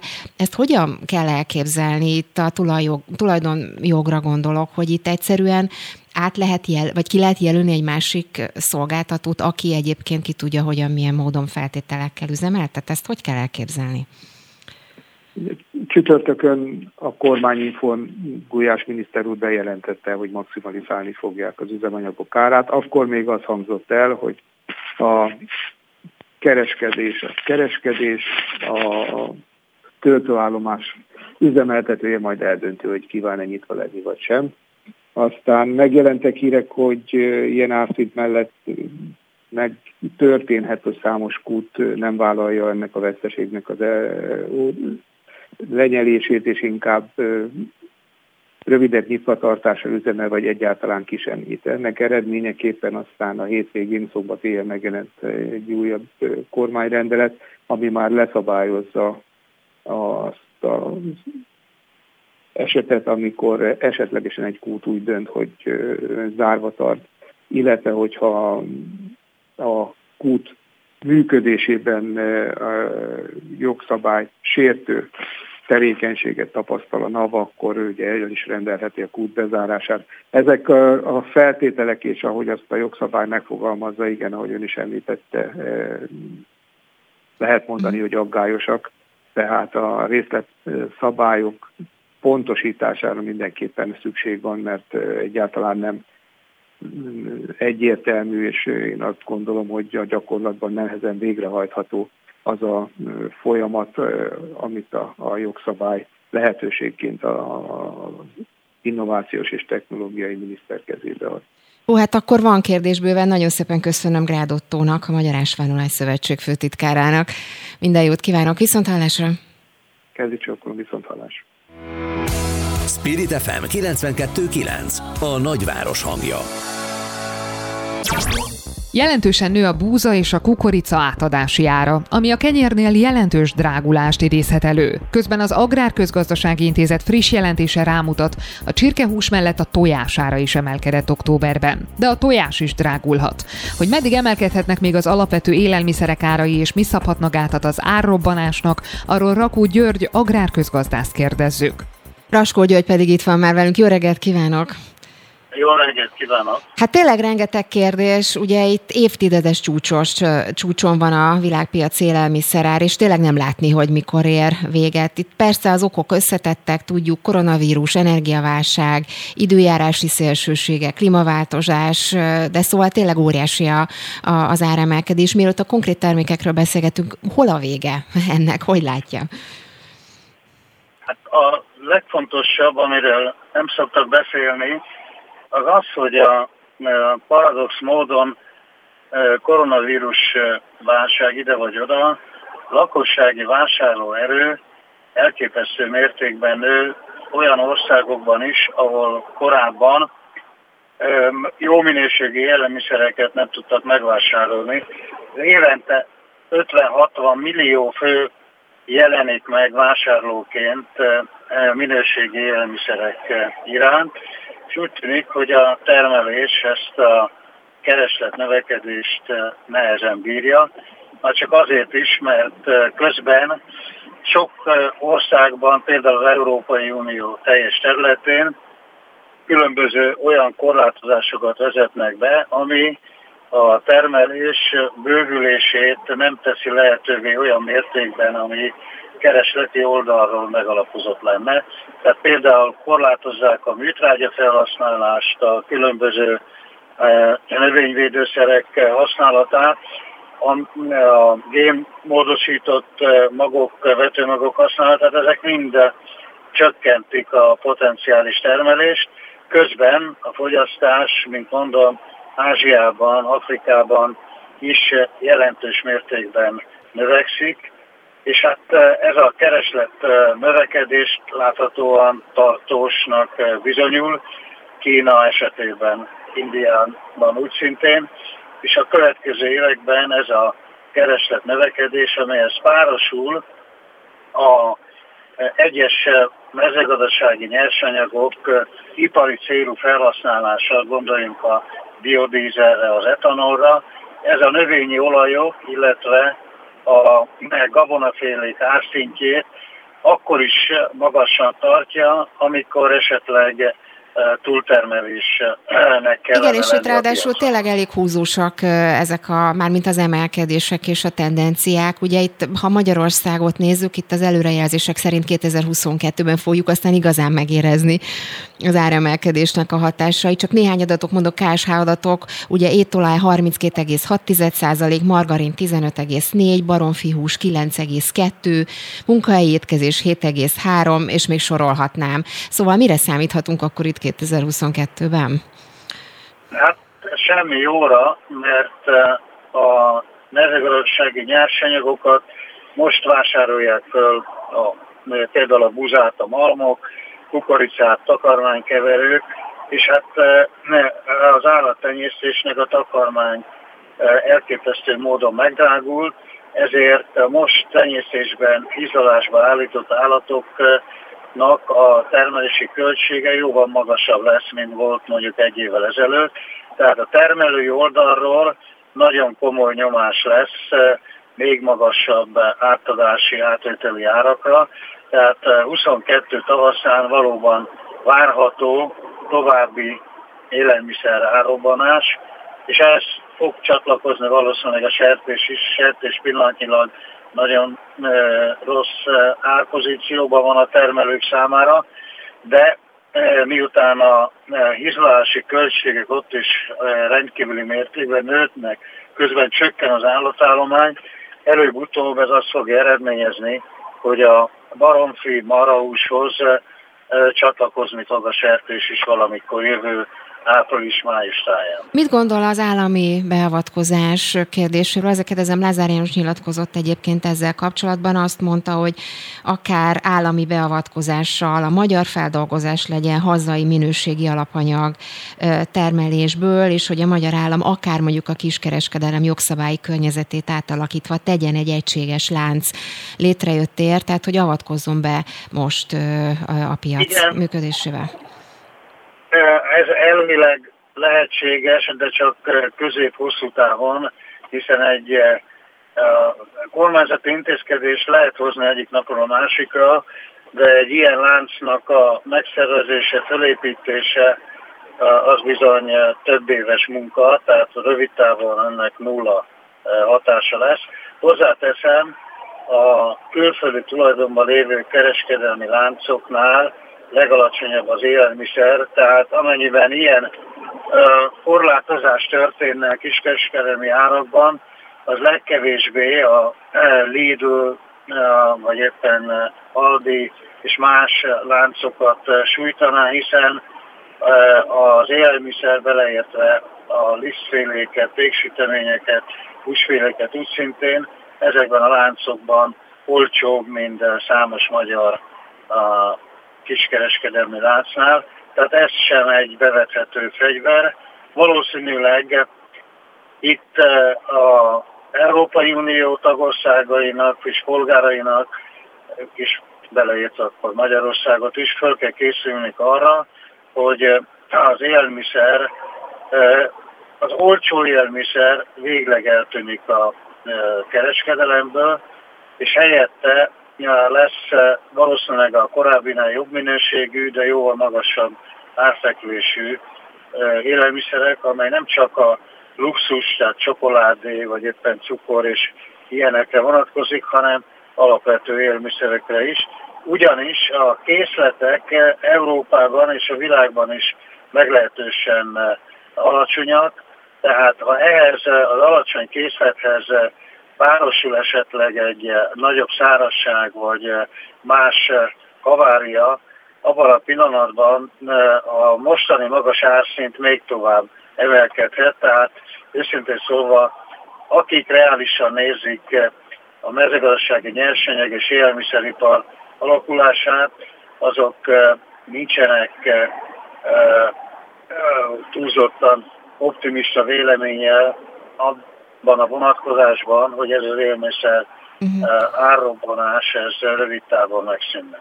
Köszönöm szépen Raskó György, agrárközgazdásznak, hogy mindezt elemezni tudtuk. Köszönöm szépen, viszont hallásra. Viszont hallásra. Spirit FM 92.9 A nagyváros hangja. Korlátozza az oltatlanok mozgását, de Ausztria további szigorító intézkedéseket hozna, hogy megtörje az országban tomboló koronavírus járványt. A tárgyalás alatt álló intézkedés csomag PCR-teszt elvégzését és éjszakai kijárási tilalmat vezetne be a már beoltottak számára is. Hogy milyen az élet Ausztriában, és hogy a határokat is érintik-e a szigorítások, arról Marx Halász Andrást kérdezzük, aki maga is naponta ingázik a sókorokhoz. Jó reggelt kívánok! Jó reggelt, szervuszági, köszöntöm a kedves hallgatókat Szia, jó reggelt. Na beszéljünk akkor az, erről, hogy milyen hatással van ennek az intézkedésnek, egyáltalán milyen az élet Ausztriában. Nagyon súlyosak a számok, amiket látunk, már mint a, a fertőzés számok, és tényleg hát úgy tűnik, hogy nagyon szigorú intézkedéseket, kiárási korlátozásokat vezetnek be most Ausztriában. Igen, meglehetősen rossz a helyzet, legalábbis a számok ezt mutatják, és most éppen ö, hétfőtől szigorított Ausztria, most életbe lépett a, a 2G szabály, ugye itt az oltatlanok ö, számára kijárási korlátozást vezettek be, illetve nem vehetik igénybe azokat a ez egyébként megszokott szolgáltatásokat, fodrász, kozmetikus, éttermi szolgáltatásokat egyébként, amit az, amit az oltottak, igen, szóval szigorítottak, és ahogy én most jöttem, ma reggel most érkeztem be a munkahelyemre itt Bécsbe, azt láttam, hogy azért a korlátozás az, az, az látszik a főpályaudvaron, és jóval kevesebb ember volt, mint ami egyébként ilyenkor a reggeli órákban megszokott. Szóval érezhető, hogy itt most megint lockdown van, most először viszont nem mindenkinek, hanem csak az oltatlanoknak. És ezt egyébként me- mennyi, mekkora feszültséget okoz mondjuk a, a társadalomban? Az, hogy mondjuk van, aki mehet, van, aki nem, és mennyire ösztönzi az oltatlanokat arra, hogy oké, okay, akkor megváltoztassák a véleményüket és beoltassák magukat? Ugye ezt még bizonyos szempontból azért korai megmondani, itt néhány napja van most először azt, hogy, hogy ilyen szempontból megosztották a társadalmat. Ami látszik, az az, hogy a hétvégén azért megugrott az oltakozási kedvét Ausztriában. Többen kérték az első oltást is, illetve most már megváltoztak a szabályok olyan szempontból is, hogy a harmadik oltást is előbb lehet kérni, eddig fél év után lehetett, tehát a második oltástól számított fél év után, most négy hónapra változott ez, és most sokan megkapták a harmadik oltást is, tehát ebben látszik, Feszültséget én egyelőre nem tapasztalok, de mondom néhány napja van ez a szabály, úgyhogy ezt érdemes ö, megvárni. Ugye említettük itt a bejátszóban, hogy te ingázol ugye ö, rendszeresen, nem tudom, hogy, rész, hogy autóval, vonattal jársz-e, ilyen szempontból mik a tapasztalatok az ellenőrzés szempontjából? Igen, én abban a szerencsés helyzetben vagyok, hogy megengedhetem magamnak, hogy vonattal járjak, mert ugye Bécsbe járok, nem valami kisebb településre, ahova nehezebb eljutni. Azért vonattal sokkal kényelmesebb a helyzet. Ott úgy fogalmaznám meg, hogy szúrópróbaszerű ellenőrzés van, ugye a hadsereg katonái végzik a, a tesztek, illetve az oltási igazolványok ellenőrzését Jönnek, persze találkozom velük nem minden nap, ellenőrzik személyautóval, néha azzal is szoktam jönni, amikor úgy alakul a helyzet, hogy a, a vonattal esetleg történik valami, vagy, vagy olyan a napom, hogy autóval kell jönnöm. Azzal persze ott más, a, határ, a közúti határátkelőn ott, ott persze szigorúbb az ellenőrzés, szigorú az ellenőrzés, ott mindenkit egyenként ellenőriznek. Nyilván azért is, mert ott sokkal több a külföldi, Románia felől, Szerbia felől, Bulgáriából sokkal többen mennek a közúton. Mhm. Mi a helyzet a maszk használattal és egyéb korlátozó intézkedésekkel? Ezt mennyire veszik komolyan, és hol, hol kötelező, hol nem kötelező? Szóval azért kérdezem, mert itt nálunk Magyarországon nagyon megoszlanak a vélemények ezzel kapcsolatban, és van, ahol viselni kell, van, ahol nem. Ott Ausztriában mi a helyzet ezzel? Igen, Ausztriában most újra minden uh, nyilvános zártéren kötelező az FFP2-es típusú maszkviselése. Ezt, ahogy én nézem a, a közösségi közlekedésben, meg a, meg a boltokban, amikor itt-ott járok, akkor ezt éppen be is tartják egyébként az emberek, itt nincsenek különösebb kihágások, mindenki hordja az FFP2-es maszkot, ez most újra uh, mindenhol kötelező lett aztán meglátjuk, hogy a későbbiekben hogy alakul. Uh-huh. Mi a helyzet egyébként? Nem tudom, hogy mennyire jársz az országban, vagy csak Bécsben, vagy hogy mondjuk a külön, az ország különböző területein hasonló-e a, a, a visszajelzés, vagy van erről ott a hírekben esetleg szó, hogy hogyan reagáltak az emberek erre a korlátozásra? Én megmondom őszintén csak a Mosonmagyaróvár Bécs útvonalon közlekedem oda és vissza. Amennyire olvasom egyébként hasonló helyzet, hogy itt Felső Ausztriában és Salzburg környékén van most komolyabb gond, itt a, itt a napi esetszámok 30-40 százaléka az, az oda, oda korlátozódik abba a két régióba, úgyhogy biztos, hogy ott ennél egy kicsit nagyobb a feszültség. Mondom, Bécsben itt, itt én nem tapasztalok olyan nagy dolgokat. Az, az, ahogy említettem, látszik, hogy kevesebben vannak az utcákon most megint, mint ahogy egyébként ez volt tavasszal is az első lockdown alatt, amikor ez még mindenkire vonatkozott, akkor is elnéptelenedtek azért az utcák, ez most is így van de a társadalomban nagy feszültségeket nem tapasztalni. És egyébként az, hogy mondjuk az oltatlanok kerülnek inkább kórházba, erre van esetleg ott a hírekben információ, vagy bármi, mert ugye ez is nagyon sokak számára kérdés az oltás szempontjából persze. Igen, alapvetően hát itt én is a sajtóból tájékozódom, de ahogy a körülöttünk lévő más országokban is az látszik, úgy egyébként ugyanúgy Ausztriában is az látszik, hogy bár kerülnek oltottak is kórházba, de sokkal nagyobb arányban kerülnek az oltatlanok kórházba, illetve sokkal súlyosabb állapotban, tehát mondjuk az intenzív osztályokon és lélegeztetőgépen nagyon nagy többségben csak oltatlanok vannak, úgyhogy egyébként, egyébként is én az ingázók társaimnak már csak azért is azt javasolnám, hogy oltassák be magukat, mert sokkal kényelmesebb az élet közlekedni, főleg személyautóval bemenni egy boltba, bemenni egy bármilyen szolgáltatóhoz. Nyilván sokkal kényelmesebb is, meg hát meg hát egyébként is az látszik, hogy, a, hogy az oltottak, az oltottak közül sokkal kevesebben kerülnek súlyos állapotba. Uh-huh. Mark Szalász Andrásnak köszönöm szépen a beszámolót, és minden jót neked. Szia, szép napot! Én is köszönöm szépen, szép napot! Aktuál. Friss hírek, információk, beszélgetések. A Spirit FM reggeli műsora. Indítsa velünk a napot, hogy képben legyen. A mikrofonnál Lampi Ágnes. Negatív teszt nélkül a vonatokra, de buszokra sem szállhatnának fel az oltatlanok Németországban. Legalábbis a sajtóhírek szerint. Közben Ausztriában kiárási korlátozást vezetnek be azoknak, akik még nem vették fel a koronavírus elleni vakcinát. Az oltatlanokat érintő korlátozásokat itthon is hangoztatták már, de mennyire egyeztethető ez össze az egyént megillető alapjogokkal? Takács Ádám, a TASZ jogásza vonalban. Így van, jó reggelt kívánok! Jó reggelt kívánok! Na nézzük akkor, hogy mennyire egyeztethető össze, ugye elhangzott itt a kérdés, és tényleg úgy tűnik, hogy egyre több országban tesznek különbséget oltottak és oltatlanok között. Az előbb volt egy beszámoló Ausztriából, ugye egy ingázó mesélt arról, hogy most már tényleg aki mondjuk rendelkezik védettségigazolványjal, az, az különböző helyekre bemehet, boltba, gyógyszertárba és egyéb helyekre, miközben más, akinek nincs védettségigazolványa az nem. Mennyire egyeztethető ez összejogilag? Hát ugye ez a magyar jogrendszerben sem ismeretlen ez a rendszer, ugyanis márciusban, amikor elkezdték feloldani a védettségi intézkedéseket, és bevezették ezt a védettségi igazolványt, akkor egy ugyanilyen rendszer volt. Ott is arról volt szó igazából, hogy azok, akik a védőoltást felvették, azok mentesültek bizonyos korlátozások alól, még azok, akik a védőoltással nem éltek, nem rendelkeztek ezzel a védettségigazolványjal, azok nem vehették igénybe mondjuk a vendéglátóhelyek szolgáltatásait, vagy például szálláshelyekre sem mehettek.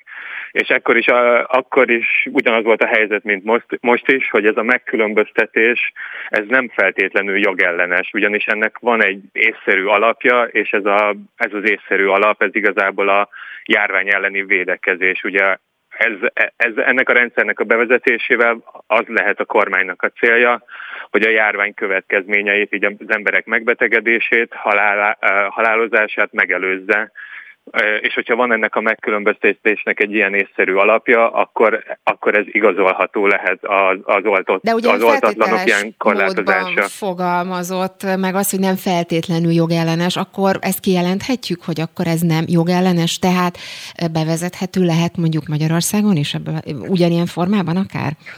Sokféle élethelyzet van, amit külön, amire különböző különböző szabályok vonatkozhatnak. Például egy olyan szabadidős tevékenység, mint például mondjuk egy szórakozó hely látogatása, vagy egy étterem látogatása, adott esetben mondjuk több alkalommal, vagy jobban korlátozható, mint mondjuk az, hogyha valaki mondjuk egy levéltárba szeretne menni, vagy egy egészségügyi szolgáltatást akar igénybe venni.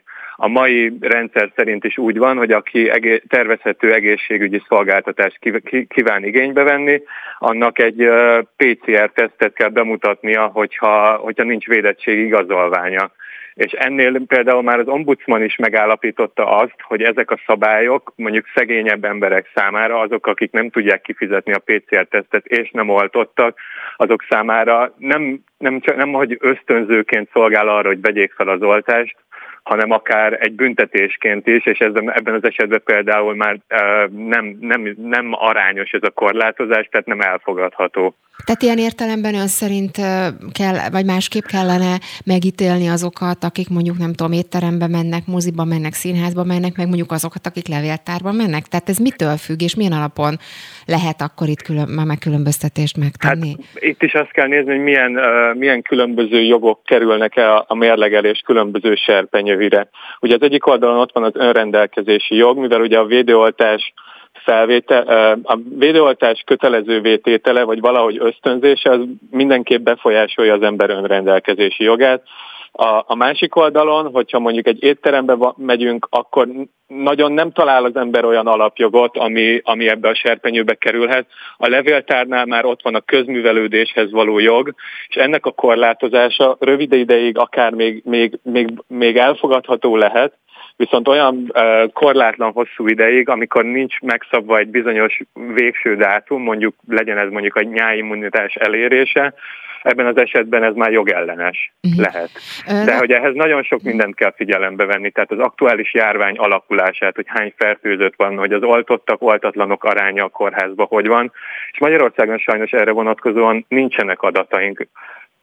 De akkor hogy érti, hogyha mondjuk ennyi mindent kell figyelembe venni, és ilyen sokféleképpen kell ö, megkülönböztetni különböző élethelyzeteket, helyszíneket, létszámokat, egyebeket, akkor, akkor hogyan kivitelezhető mondjuk egy ilyen típusú korlátozás, vagy hogyan lehet ezt megoldani a gyakorlatban? Hát egy, a differenciális szabályozást kell létrehozni a kormánynak, ami, amiben a különböző élethelyzetekben felméri azt a veszélyt, ami az egyes emberekre leselkedik ezeknek a szolgáltatásoknak az igénybevételénél, milyen, milyen alapvető jog érvényesülését biztosítja ez a szolgáltatás, rengeteg mindent figyelembe kell venni. Nem lehet egy, egy minden egyes szolgáltatásra egységesen kimondani, hogy annak a védőoltás felvételéhez kötése az jogszerű vagy nem, nem jogszerű. Ez minden egyes esetben külön kell vizsgálni. Mondjuk már, akkor, nem is... igen, mondjuk már akkor esetleg konkrét példákat, ahol, ahol ön szerint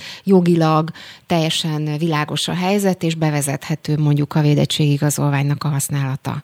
Hát mondjuk a zenés táncos rendezvényeknek a látogatása úgy gondolom, hogy az az, az egy, egy viszonylag egyértelmű, és az jelenleg is védettségigazolványhoz van kötve, de ahogy egyre magasabbak ezek a ezek a járványhoz kapcsolódó számok, tehát amikor már napi 10 ezer fertőzésről és napi 100 fölötti halálozásról beszélünk, elképzelhető, hogy, hogy mondjuk más szolgáltatásokat, amik, amik nem alapvető igények kielégítéséhez kapcsolódnak, mondjuk az, az éttermek, de az alapvető igények közé tartozik mondjuk a, a, a tömegközlekedés. Tehát a tömegközlekedésből úgy gondolom, hogy, hogy van, nem, nem lehet kizárni az oltatlanokat, hiszen az egy olyan alapvető szolgáltatás, ami a legsúlyosabb járványhelyzetben is kell, hogy mindenkinek járjon. Ugyan, ugyanez vonatkozik mondjuk, nem tudom, a, a boltok látogatására például? Mondjuk, a boltok látogatására minden ilyen korlátozásnál azt kell vizsgálni, hogy van egy olyan enyhébb eszköz, ami bevezetésével ugyanazt a célt el tudjuk érni. Tehát, hogyha a maszkviselés, a távolságtartás előírásával ugyanúgy meg tudjuk akadályozni a járvány terjedését, akkor, akkor az egy olyan köte, akkor az egy elegendő eszköz. Ennél nem kell egy súlyos eszköz, súlyosabb eszközhöz nyúlnunk, ami azt jelenti, hogy az oltottakat nem engedjük be. Uh-huh. Vagy az oltatlanokat nem engedjük be, bocsánat. Uh-huh. Mi a helyzet az utazások esetében? Ugye itt nagyon sok korlátozás volt ezzel kapcsolatban, és itt az is felvetődött, hogy, hogy az oltatlanoknak, nyilván ugye itt most a teszteket, meg egyebeket el, tehát ettől tekintsük el, de magától az, hogy mondjuk védettségigazolványjal lehet utazni, akinek pedig nincs, az nem tud mondjuk bizonyos országokba belépni.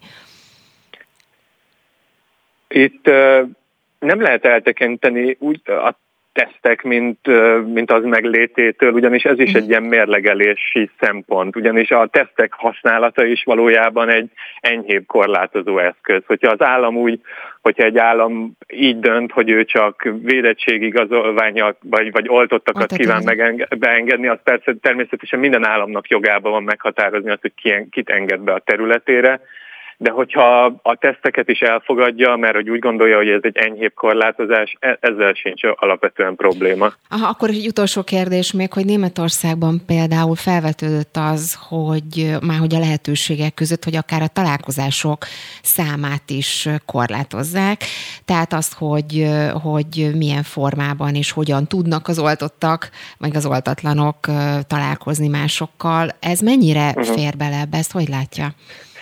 Hát ez egy nagyon érdekes felvetésnek tűnik, a, főleg az ennek a betarthatóságával kapcsolatban vannak bennem kérdések. Az nem biztos, hogy jó precedens teremt, hogy, hogy így az oltottakat és az oltatlanokat fizikálisan is ennyire elválasztják egymástól, de ahhoz, hogy ezt jogilag meg tudja ítélni, ehhez jóval több mindent figyelembe kell venni, mint csak ennyit. Uh-huh. Na beszélünk akkor még ezekről. Nagyon szépen köszönöm Takács Ádámnak, a TASZ jogászának, hogy mindezt át tudtuk beszélni. Viszont hallásra minden Viszont hallásra. Spirit FM 92.9 A nagyváros hangja. Már novemberben betörhet az influenza járvány a házi orvosok szerint, hogy ez ne így legyen, a kormány 1,3 millió vakcinát osztott szét a szakemberek között. Manapság mindenki a koronavírus elleni oltásra buzdít. De mennyire népszerű az influenza elleni vakcina? Erről kérdezzük Szabad Zoltánt, a Magyar Orvosok Szakszervezete elnökét. Aki már itt van velünk a vonalban. Jó reggelt kívánok! Jó reggelt kívánok, közöcsokor, üdvözlöm a hallgatókat. Igen, valóban így van, hogy, hogy picit, mintha most az influenza járvány, vagy az influenza járvány elleni, uh, influenza oltás most picit kevesebb hangsúlyt kapna itt a koronavírus járvány közepén, miközben azt olvasni, hogy azért vannak bőven, akik elkapták az influenzát ebben az időszakban. Szóval mi a helyzet most ezzel kapcsolatban? Mik a tapasztalatok? Hát nem csodálkozunk azon egyébként, hogy, hogy nem beszélünk az influenza járványról, azért itt van egy sokkal komolyabb betegség, ez a COVID-19 betegség.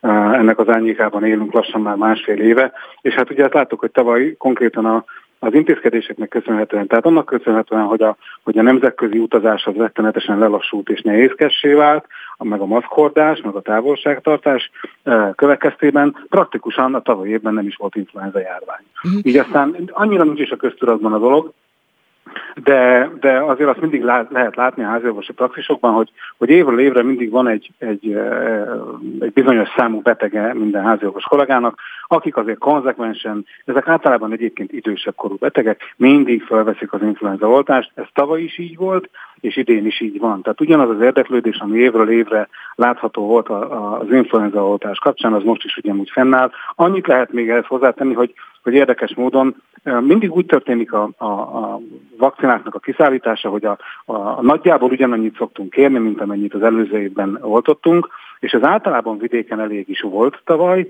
viszont Budapesten nem. Budapesten valami oknál fogva sokkal nagyobb volt az érdeklődés a budapesti házorvosi praxisokban az influenza védőoltás felvétele iránt. Egyébként mik a számok? Én most próbáltam itt nézni adatokat, hogy hányan fordultak mondjuk akár influenzával vagy influenza gyanús tünetekkel orvoshoz. Itt nem majd mondja nekem a, a pontos számokat, de itt voltak, hogy például 11 ezeren fordultak egy hét alatt itt orvoshoz influenza-szerű tünetekkel, és hogy a legtöbben itt a 15-34 éves korosztályból. Ezek, ez mennyire áll ez az adat, mennyire tud, vagy mennyire van erről információja, és mi a teendő ilyenkor? Mert ugye sokan azt mondják, hogy oké, okay, hát tényleg elég nagy az átfedés, mármint a tünetek között, az influenza és a COVID tünetei között. Igen, mert mind a kettő olyan specifikus, tehát nincs az, hogy hogy mint amikor ugye a járvány elején volt, mondtuk azt, hogy ugye szaglásvesztés, meg ízérzésvesztés, ezek sem specifikus tünetek. Tehát, tehát hogy akinél ez van, az ott nagyobb valószínűséggel covidos, de, de, de, de nem így működik a dolog. Tehát nem tudjuk egyikre azt mondani, hogy ez covidos, ez, ez a beteg meg influenzás, ezeket le kell tesztelni. Valóban nagyon nagy számban érkeznek felső, inkább így mondanám, hogy felső légúti panasszal érkező betegek, Ezeknek az elkülönítése az első tünetek alapján borzasztó nehéz egyébként. Tehát megmondani arról, hogy az, hogy ez egy bakteriális fertőzés vagy egy vírusfertőzés. Az influenzának nyilván vannak olyan jellemző tünetek, magas láz, végtagfájdalom. Ebből alapvetően egyébként kevesebbet látunk. Tehát ilyen influ- olyanokat, akikre azt, azt mernénk azt mondani, hogy igen, ez a beteg szinte biztos, hogy influenzás, ilyeneket nem nagyon látunk. Alapvetően ilyen teljesen változatos képet látunk, hogy milyen panaszokkal érkeznek a betegek, és ilyenkor most ugye ebben a jelenlegi járványhelyzetben az elsődleges dolog az, hogy minden felsőlégúti e, tünetekkel és panaszokkal jelentkező beteg le legyen tesztelve a COVID irányába. Úgyhogy ez most a választott protokoll. Amit nagyon fontos még, amit, amit eh, én azt gondolom, hogy hosszú éveknek a munkája lesz a társadalom ma megértetni, hogy, hogy ugyanúgy kellene működni a felső légúti eh, panaszokkal, lévő betegek ellátásának, mint például Nyugat-Európában, hogy a háziorvosi rendelőbe felső légúti panasztal, amit tudunk terjeszteni, ugye? Tehát ott van Igen. egy záróterem, stb., ahol adott esetben ülnek kismamák, vagy taganatos betegek, vagy, vagy reumatológia panaszos betegek, azokra, azokra ne terjesszük ezeket. Tehát, hogy alapvetően az lenne a, a helyes módja ennek a, felsőlégúti panaszoknak a, a, a kezelésének, hogy a beteg az a telemedicinális módszerekkel felveszi a kapcsolatot az orvossal, és akkor ezt lehet szépen egyébként tényleg, ezt, meg, ezt megtanultuk a járvány alatt, ezt nagyon szépen lehet a házi orvosnak egy kis odafigyeléssel, nagyon szépen lehet menedzselni ezeket a felső panaszokat, és ha gyanú van arra, hogy ez a felső légúti panaszos betegnek az állapota romlott az alkalmazott terápia ellenére, hogy mindig ott van a lehetőség, hogy egy személyes találkozásra, egy személyes vizsgálatra, és akkor adott esetben a terápia módosítására. De nagyon fontos lenne azt hangsúlyozni, és, és megértetni a betegekkel, hogy a felsőlégúti panaszokkal alapvetően telemedicinális módszerekkel kell a házi orvossal felvenni a kapcsolatot, magyarul telefonon. Értem. Mi a helyzet mondjuk, hogyha valaki mind a két oltást szeretné felvennie, tehát az influenza elleni oltást, illetve a, a COVID elleni oltást, melyiket kell előbb, melyiket később, kell-e szünetet tartani mondjuk a kettő között, szóval itt mi, mire kell figyelni, mi a legfontosabb protokoll? Lehet, adott esetben egyszerre a kettőt fel lehet venni, tehát ez lehetséges, de azt szoktuk javasolni, hogy várjunk körülbelül kettő hetet a két oltás között. Én személyesen azt javaslom mindenkinek, hogy azért most mégiscsak itt van egy súlyosabb betegség, mint az influenza, hogy a COVID harmadik oltása az, az én szerintem elsőbséget élvez az influenza oltással kapcsolatban, mert az influenza nem tudjuk, hogy milyen lesz, az influenza járvány. Nagy valószínűséggel lesz, mert most nem hordunk maszkot, ugyanúgy vannak tömegrendezvények, tehát hogy az influenzát nem nagyon fogjuk így megállítani, bár a nemzetközi utazás ugye az mégiscsak ugyanúgy le van lassulva, mint az elmúlt egy évben, de arra számítunk, hogy lesz influenza járvány, de akkor is elsődleges fontosságú az, hogy a most jelenleg ugye túló járványt próbáljuk meglassítani azzal, hogy, hogy beadjuk a harmadik oltást a betegeknek, mert, mert a harmadik oltás nagyon-nagyon fontos. Most. Sokat hallani arról ugye számokat, információkat, hogy nincs elegendő házi orvos, most akár az országos adatokat, információkat nézve. Ezt meg tudja erősíteni, és hogy mi a helyzet akkor, hogyha tényleg esetleg húzusabb lesz a járvány, és mondjuk Covid osztályokra kell akár házi orvosoknak menni. Van elég ember, vagy mire lehet számítani? Ugye hát, az előző hullámban arra, ar, arról volt, hogy nem tudom, szemészek mentek a Covid osztályokra, talán emlékszik. Igen, ez, ez konkrétan most így van. Tehát most, most szemész kollégák dolgoznak Covid osztályon, belgyógyász felügyelete mellett, ez már most így történik. Nem gondolom, hogy, hogy ugye Magyarországon van kb. 5500 felnőtt háziorvosi praxis. Ebből 500 felnőtt háziorvos hiányzik, tehát kb. a 10%-a a magyar praxisoknak az betöltetlen. Na most nyilvánvalóan akkor ezt ki lehet számolni, hogy hány beteg van alapellátó orvos nélkül. Ha most ezt a számot még tovább csökkentjük azáltal, hogy mondjuk egy házi orvos beteszünk egy Covid osztályra, mint tavaly volt ezzel kapcsolatban egy nyilatkozatom, az pontosan olyan, ugye a házi orvosnak a feladata kettős. És elmondom, hogy, hogy, hogy mivel hasonlítottam össze. A házi orvos feladata kettős, az egyik az, hogy ugye ő találkozik először ezekkel a covidos betegekkel, nagy valószínűséggel telefonon. Akkor ő elintézi, elindítja a szűrést, és, és, és hogyha ha kiderül, hogy a beteg pozitív, akkor indítja neki a favipiravir. Tehát ezzel a kettővel, ugye, hogy, hogy megtalálja a, a covidos beteget, és elindítja neki a terápiát, ezzel a kettővel már eleve lassítja a járványnak a terjedését. Na most, ha ezeket az embereket kivesszük a rendszerből, az pontosan olyan, mint amikor ugye Csernobilban ugye ezeket a, a, a, a, a ráncreakciót fékező rudakat húzogatnánk ki a rendszerből. Ez pontosan ugyanolyan. Tehát én, én nem gondolom, hogy ez egy elfogadható megoldás lenne, hogy azokat, akik már eleve az, a legeslegelső vonalban dolgoznak ilyen szempontból, mert ugye a házi orvoshoz jut el legelőször a beteg, hogy azokat még kiveszegetjük a rendszerből, és akkor beállítjuk egy covid osztályra dolgozni. Szerintem ez nem megfelelő megoldás. Uh-huh. Hát nagyon szépen köszönöm sok hasznos információt Szabad Zoltán házi orvosnak, a Magyar Orvosok szakszervezetem elnökének. Köszönöm szépen önnek, viszont hálásra. Nagyon szívesen, kezdjük csókolom. Spirit FM 92.9 A nagyváros hangja. És hát nagyon-nagyon elszaladt az idő, mert hogy 8 óra 54 perc van, ami azt jelenti, hogy néhány perc múlva véget ér az aktuál, viszont a műsor robok tovább, és jön a bistró 9 órától, méghozzá Kormos Robi lesz a mai műsorvezető, és mindjárt elmondja nekünk, hogy milyen témákkal, milyen infókkal készültetek. Szia, Robi, reggelt! Szia, üdvözlöm a hallgatókat is. Fogunk beszélgetni egy érdekes kutatásról, amit dr. Zelena András, a BGL tanszékvezető docense készít készített, miért szakítanak a magyar fiatalok.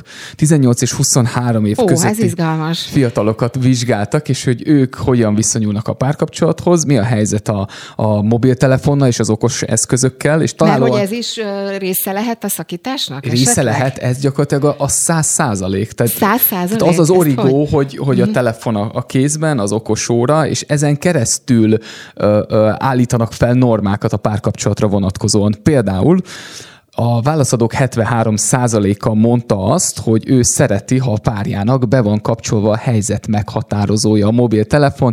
Annak érdekében, figyelj, nagyon jó megmagyarázzák, annak érdekében a lányok azt a választották, hogy ők szeretnék tudni, hogy kb. mikor ér haza a, a párjuk a buliból. A fiúk pedig azért, hogy hát hogyha bármi van, akkor ők akkor mennek, és akkor védelmeznek. Hogy ez mennyire igaz, vagy mennyire szeretnék pusztán nyomon követni a másikat, hát ezt nem tudjuk. Ilyen hát izgalmas kérdéseket kérdezz meg, jó, ezt mindenképpen. Ez egyébként ez meglepett engem, ez, ez nagyon érdekes. Nem, nem gondoltam volna őszintén, szóval, hogy ez ennyire meghatározó egy párkapcsolatban. Szó se róla. Elképesztő eredményeket hozott a kutatás. Olyan kérdések és válaszok vannak, amire szerintem mi már nem is gondolunk. Mondjál már még egy példát, hogyha esetleg van kéznél. Mármint ah. ezen kívül, hogy mi volt, ami még, ami úgy esetleg meglepő volt. A, igen, a válaszadók 52%-a mondta azt, hogy elgondolkodik a szakításon akkor, ha a párja nem adja meg a telefonját telefonjának a jelkódját. Tehát ha nem, tud, ha nem tudok belépni a párom telefonjába, azt akkor azt mondom, hogy jó, akkor inkább hagyjuk a kapcsolatot. Hú, Robi, azt hiszem le vagyunk mi maradva. Én, én el nem tudom képzelni, hogy jelkódokat kérdezgessek bárkitől is, de hát ez egy másik történet persze. Na oké, okay, mi lesz még a műsorban? Aztán fogunk beszélgetni arról, hogy hogyan lehet egy művész sikeres anyagilag is. Tehát, hogy nem lehet elválasztani a, a művészi sikereket és az anyagi sikereket, ez kéz a kézben jár, és ezt egy picit megbolondítja ez a, a, a, a kripto és ez a blockchain technológia, hiszen most nagy nagy népszerűségnek örvennek az NFT-k. Uh-huh. Mhm. Ismered az, az NFT-ket? Igen, igen, igen, félig meddig. Ez gyakorlatilag egy digitális igen. kép, igen. amire van egy olyan, kapsz egy olyan pecsétet, hogy az a tiéd, és dollármilliókat költenek már erre is. Aztán lesz egy kis, kis ö, ö, vállalkozás hatékonyítás, hogyan hatékonyítsuk, és a bistró arcokban itt lesz velünk Molnár Márk Séf, aki 20 év után tért haza körbejárta a világot, három csillagos helyeken is dolgozott. Mindenhol főzött, gondolom, a nagyon-nagyon finomságokat hozott. Hát szerintem abszolút azt gondolom, hogy főleg most ez a kutatás nekem mindenképpen felkeltette az érdeklődésemet. Amúgy is hallgatom a műsort persze, de most mindenképpen bele fogok hallgatni, úgyhogy köszönöm szépen a ismertetőt, tehát Bistro 9-től, akkor most Robival, az aktuál pedig már a véget ért. A műsor elkészítésében Tolnai Boglárka segített, a technikai technikus Kátai Kristóf volt, Varga Krisztián szerkesztő nevében is köszönöm szépen a figyelmüket, Lampi Ágnes hallották.